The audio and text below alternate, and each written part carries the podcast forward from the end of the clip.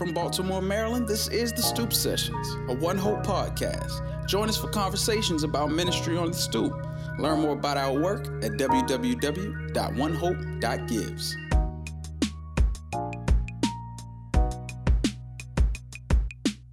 So this is the stoop sessions. Talking about intentional living on the stoop. or inside a house That's right. that has a stoop. That's right. I guess. Love it. All right. How do we want to start this? I guess we just can start with conversation. Yeah. Do you want to do intros? Do we want to at least say who what our voices So who are you? I'm Stephanie. What do you and do? um, I work at the Garden Church as a life coach. Ooh, no, I don't. I'm a gospel worker. I should restart that. I forget my roles sometimes. Well, you're you're a life coach from the community's perspective. True, But true. yeah. kind of the way that we think of things internally, we Everything's understand you to be a gospel worker. Right. But you present as a life coach as it relates to the ministry that you do. Yeah, so helping people figure out things from A to Z. So whether that's IDs, budgets, their own identity, looking at that from a, a gospel perspective. So Yeah. that's what and I do. am Joel Kurz. Did you mention your name? I'm Stephanie. Yeah, I totally said it. Stephanie Greer. That I- is that. That's my name. Didn't say Greer. I did say Greer. it's easier than my last name, which I love both my last names. So Stephanie LaFerriere Greer, I guess, if you want the whole governmental. You keep you kept LaFerriere in your name. I did. I made it my middle name. Oh, yeah, for I don't have a middle name. You don't have a middle name. I don't, and I. We're gonna have to do a whole episode. Uh, we on the might. fact that Right. You don't have a middle name. Yeah, yeah, yeah. I'll take it. So yeah, I love uh, I love my Haitian culture. I love what our last name stands for. So I thought, might as well just move it over to the left. And my name is Joel. I'm uh, the pastor at the Garden Church. My name is Eric Hill, and um, I'm also one of the pastors at the Garden Church. But I also work full time, so I'm a physical therapist assistant during the daytime, working uh, for this company called Home Care Maryland, and I get the privilege of uh, serving the elderly population throughout Baltimore City. That's what's up. So, so the three of us are part of a church in West Baltimore called the Garden Church. And out of the Garden Church is this ministry called One Hope. And uh, you can find more information at www.onehope.gives. Uh, about 12 years ago, I moved to Baltimore and began the process of what would eventually become a, a church.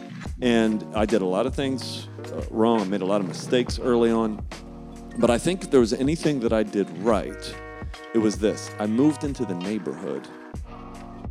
And from from the get-go, we encouraged people to think about living intentionally in the neighborhood.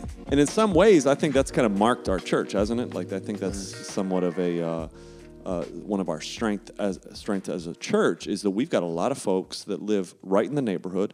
It's been a huge blessing for us, and so we thought, why don't we, as we're starting this podcast, why don't we start talking about one of the strengths that came out of the Garden Church, and that's just intentional living. Yeah. Would Joel, would you define it? Because I think the word intentional and living gets thrown around a lot. And so what does intentional living even mean? What what are you what are you getting at? You can certainly be intentional anywhere, right? So if you're in the suburbs, you, if your church is 30 minutes away, there's all sorts of ways to live intentionally. I think what we're talking about, though, is that we're intentionally living in the neighborhood where our church is.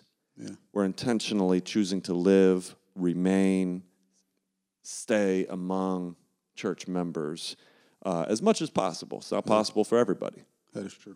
what are some of the benefits to intentional living? You know, uh, what would be some of the temptations away from it, and what are some of the benefits? You know, first, the neighborhood that our church is in, right? Um, you know, it's a neighborhood that is uh, plagued by violence, uh, drugs.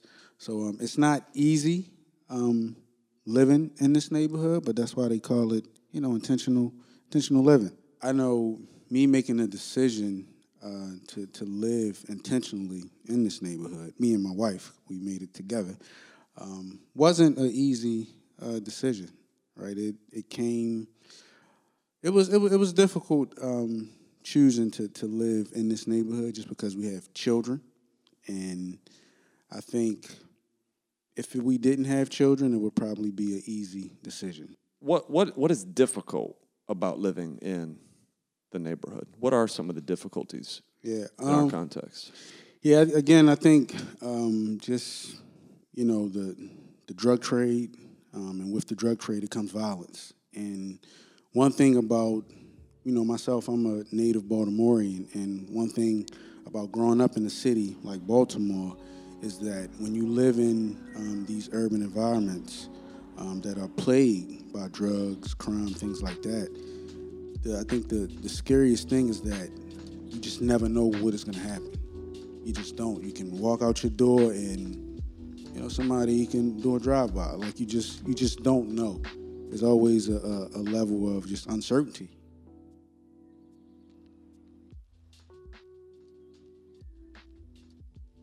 Remember uh, when was it back in January? Maybe it was during the winter. Yeah. there was a shooting right outside of uh, one of the one of the uh, housing complexes Yep. where your kids and my kids Yep. walk to school every day. They, Exactly. they walk literally down that sidewalk. Yep.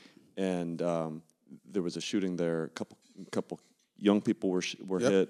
A mother was hit. Stephanie was nearby. Yeah, I was Stephanie and my actually I was outside and um, you could uh, it happened just the block uh, from us, so we saw the we heard the noise, the gunshots, the car, the commotion. You know when that was? It was March. Yeah. Right at the beginning of the pandemic. That's it. That's what that's what kicked off our pandemic. yep, That's when it was. that's what it felt like for me. Yeah. Yep, because I remember being out there thinking like I might be getting the coronavirus right now while I'm standing out here in this big crowd of people. That is true. It was uh, Yeah. it was right when we started to kind of uh, lay down the stay at home Yeah. orders. Um, I think it was that exact week actually. But just as an example, though, that's sort of uh, it, it makes us think like, man, my kids literally walk by here every day. This happens in broad daylight. There were young people that were hit. It was it seems pretty random from what we could tell, and and so it, there's there are some challenges Yeah. that come with living in the kind of context that we are planting churches in and wanting to promote uh, solid ministry in. Yeah. Yeah, I think when Eric, you say it was a decision, uh, that's probably the only intentional thing that you Right, said. Is that we know for sure Right. that we are deciding this, but you brought up uncertainty, and I think we, you know, read scriptures. We'll read Proverbs three five, like trust in the Lord, acknowledge Him, but we don't really recognize the fact that um, we don't have as much control as we think we do, and I think. One of the struggles and the benefits to living intentionally, particularly in our neighborhood and our context, is we come face to face with the Yeah. idea, and more than the idea, the reality that we are not in control of even our lives That's right. and other people's lives. So I think, you know, when you talk about that decision, there's so many layers that goes in when you say, okay, that's one thing if I'm choosing this, but what happens for my three year old or what Exactly. happens for my, you know, my 11 year old and my 12 year old, you know, how, how do they reconcile this? How do I promote living here, loving here, but also being aware of everything. So I think that, that that's a real, it's one thing when you're saying me and my wife are making this decision, but how do we make these decisions in a way that uh, we're still considering our whole family? And you have a family too, Joel, so I'm sure that is something that we, you know, contemplate. One of the struggles, perhaps. I don't want to be like the positive guy here, but uh, there's also some positive things. Yeah, no, for sure. Right. There's, it's it's paradox. It's right. a paradox. I mean, I, I don't. So, wouldn't so be there are some if challenges. We didn't think they were positives. and you know there's some realities that we face um, and we'll talk about that a little bit more but there are some positives and actually when i think about my experience day to day i don't think of it as such a sacrifice you know and i think sometimes when when people are uh, looking in from the outside or Yeah. come and visit they're like oh man you know this is uh, real ministries you guys are doing living in the neighborhood but i think for the most part it just feels like pretty pretty decent life But we live here. yeah, You we know live- what I mean? We live here. and, and I'll say this: I think one of the things that makes it enjoyable is the fact that Eric, you live about what five blocks from me. About five, yep. Stephanie, you live about you lived in my house, and then you lived true, for about three maybe years, then- twelve then blocks eight. from me, and now Yeah. you live about eight blocks from me. right here we are. And um, and so we're near each other, Yeah. and that that changes things. Yeah, when you talk about benefits, I think the first thing that is a benefit uh, is the fact that it combats the idea of individualism. You know, we read so? in the scriptures so much of how Christ worked uh, when we look at the one another's, are saying, bear with one another, encourage one another, you know, um, love one another. And I and in my flesh, I'd love to do those things solo, but the beauty of living here is that I um, can no longer just consider myself, and I find that in serving other members that I live around and with, uh, that that is actually the beauty of saying, "Wow, we're like God is giving me joy in being able to be around for a brother who is maybe tempted to um, go and grab weed off the streets, but he just ran into me on his way into the alley. Like that is like, if you want to talk about, happened. yeah, it happens. Uh, It was was it Eric? it was not Eric because I probably would be a little bit more reckless than I was before. like what? Swole? Right. Um, uh, maybe a little bit more aggressive. I was a little bit more calm. But let me push. Yeah. Let me push back a little bit. There, there are some people who might say that's exactly why I don't want to live near near ministry. Like there, are, there are some people who say, like, man, I've, I I can do church on Sundays. Maybe even some pastors who throughout the week I can put in my my 40, 50 hours a week. But at the end of the day, I don't want to sleep. I don't want to live near where I'm doing ministry. I want to I want to get out of there. Yeah. Again, like the Bible calls us to, to bear each other's burdens and stuff like that, right? Mm-hmm. It's impossible to, to do that if, like, we're, we're not in community with one another. Like, it, I think it's just that much harder to actually do that. I come from a church where it was probably like a 40 minute commute uh, to church, and most of the members, that commute was probably that long. So, do you think if, if you have a 40 minute commute, is it is it impossible to bear one another's burdens? It's not. I wouldn't say it's maybe not impossible, it's but harder. I think it, it's harder. I think it just is much easier to do. So we it. could say maybe that one of the benefits Yeah. is when we look at the one another's in the scripture, it's just easier It's easier. Yep. to fulfill and obey the Bible. practical. exactly. So I think love one another, serve one another, bear one another's burdens, stir up one another to love and good deeds, pray for one another, be hospitable to one another. That's a good one. It's easier to fulfill some of these one another's if we're near each other. It's very true. Right. And I, I think, uh, of course, we can address that we're humans. We get tired, we get discouraged, we get weary, but those things would happen otherwise. So whether or not you want to detach from ministry or to kind of remove responsibility, I actually think that that's a lie that makes us feel more comforted. If we are trying to look like Christ and not be Christ, because there's a distinction, but to look like Christ, I- at the end of my most tired days of living in the neighborhood, I don't feel like I am grieving by myself. I don't feel like I'm carrying the burden on my own. In fact, I think that God is able to show me his very hands and feet by knowing specifically face and name um, having been in the living room of someone that is experiencing the same thing with me. And so I think the lie is I'm alone in this, therefore I do not want to bring this into my every hour day. And we know that when Christ saves us, he saves all of us. And so I'm not saying that somebody in the suburbs can't, but you know, I kind of share that sentiment when people thank you for thank you for the work that you're doing. And I think that that creates a chasm or a division where it's like, no, I I'm, it's privileged to live here. It's hard, but it's also really beautiful. We hear from our members, I wish I lived closer. Um, because we can just acknowledge that this world is a hard place to live in. And so to do that with fellow Christians and to experience joy, uh, to be able to see nieces and nephews that were not mine from you know uh, biologically but have become mine as a result of living in community I, I would not choose to live anywhere else. And so i like that you talked about the benefits. It's not just like oh let's just gloss this positive picture. No it actually is a good place to be. Good and difficult can live to, Yeah, with each yeah. other. So we, there's some clear benefits for one another uh, as we serve each other. You know, if I need uh, if I need a an egg, I can go over to Eric's house and get an egg. Right. We have right? lots of 'em. Like there's Sometimes I ways that we can serve each other that we just can't if we're yeah Eric's if we're living across the city. So there's there's benefits for those who do live in the neighborhood in the way that we are able to serve each other, to love each other, to be hospitable. It's not to say that those members who don't live in the neighborhood, even in our church, are second class.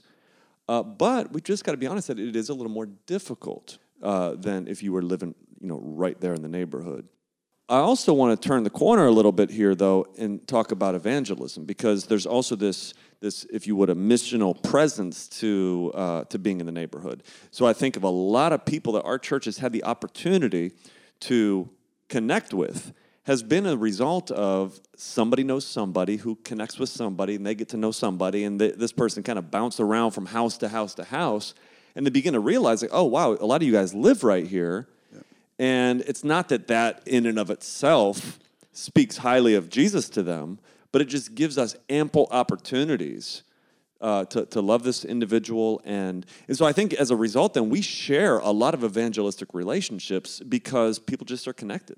Yeah, Baltimore, uh, much like any other cities, you know, we're called Smalltimore, and it's we, it's it's a neighborhood. Smalltimore? vibe. Smalltimore. right. Am I the only one that calls it? Smalltimore? No, I've heard that. That's the name of a restaurant, Smalltimore. Is it In good? Canton, yeah. Ooh, okay. There's two Smalltimores, and we need to talk about that another All right. First of all, that is a good conversation for another time. But I mean, Eric, could you speak to that? The fact that think about that time you had youth um, showing up at your house just for snacks or food. You know, you were able to see them one on the field. They were able to hang out with Joel. Then they would um, w- hang out with one of our deacons, and then they w- started to see a common thread.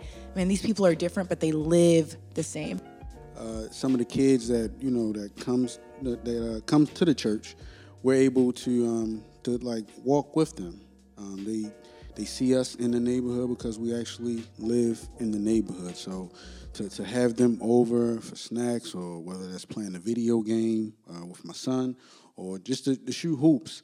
Um, has been really good uh, for the kids in this neighborhood. It's been good for us. I think it's a powerful uh, witness uh, to the church um, because they know that you know we're part of the church. They know that we um, are serving, and I think uh, I think children in this neighborhood, I think we need to give them a little more credit. I think they're smart enough to know when someone is kind of being fake and just kind of just being around every once in a while versus actually, oh, this person he cares about me. He he actually opened up his home to me and you know he's taking me to this place and he's taking time out of his day to you know to, to shoot hoops or things like that. So um, it, it's been great um, having the neighborhood kids over and just modeling for them um, what the love of Christ uh, looks We like. We just hang out right there for a sec. So, evangelistically, I think one of the benefits is that when we live in the neighborhood, we don't just look like people are our projects. Uh, we're not just coming in to serve. We're not just coming in to do church and then leave. You know, we're not just coming in on Sunday mornings, interacting as we say hello, and then saying goodbye to the community for the rest of the week. Uh, I, I, I think, and I, I don't want to in, indict other churches that don't necessarily take our approach and philosophy as heavily, but I do think, though, that there can be a challenge for churches to have a strong evangel- evangelistic presence in the neighborhood when, when they're not there throughout the week, you know, because it, it tends to look like we're just your project and you just come in to serve us. But I think our presence in the neighborhood is a way for us to tell the neighborhood, like, look, we're, we're with you. You're not just the ministry uh, context for us, but this is our life. This is our home. Yeah, that's good. I, I I think what it does is, you know, you brought up kids being able to see, and I think just even our community, our neighbors can see. Maybe they wouldn't be able to to communicate it in the same way, but to say, well, this person might see me holistically. Like we bring up that word, like what does it mean to love the whole person? I think one of the benefits to living in the neighborhood is that people are able to see your whole person. So the same Eric that is um, getting groceries out of the car is the same Eric that was on the block earlier, is the same um, Eric that is going to be in worship, is the same Eric that's going to apologize when he's short uh, in public. Uh, I've seen you play basketball. You're actually probably one of the calmest, but that's the scariest part, actually. When Eric's calm on the on the court, I almost call it a field, which shows you how much sports I play. Uh, I'm like, ooh, this is concerning. But And speaking of basketball, you don't have to apologize for being short. Oh wait, he just got at him. Oh, was it Bugsby? Is that a real basketball player? Y'all coming for me? The Bug. Bugsby. His name's not No, Bugsby. Muggsy. Oh, Come on now, I never Steph. read that straight. It's a Oh, uh, Baltimore legend. I'm Where's sorry. Muggsy Bogues from? East Baltimore. Lafayette Lord, I'm gonna right. spell that out, y'all, and I'll Bugs, have Bugsy stats Mogues. next time. I thought this whole time. Muggsy, you know, I know, I'm sure Muggsy's listening to this podcast, so and I just want to sorry. apologize too. I'm right. so sorry. I bring up your story so many times, and it explains why those kids look at me sideways.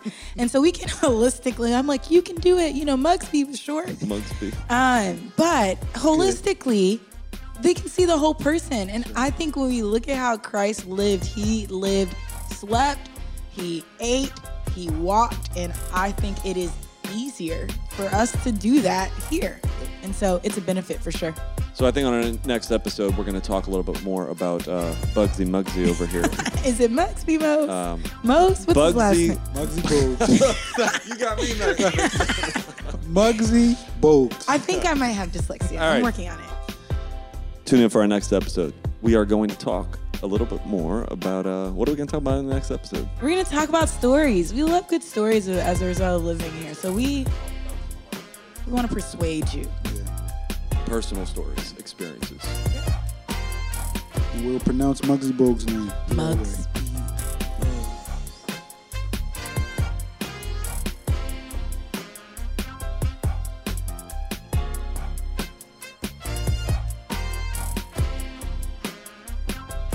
Thanks for listening to the Stoop Sessions. Be sure to catch us next time. As One Hope exists to build healthy churches in the inner city, check us out and connect at www.onehope.gives.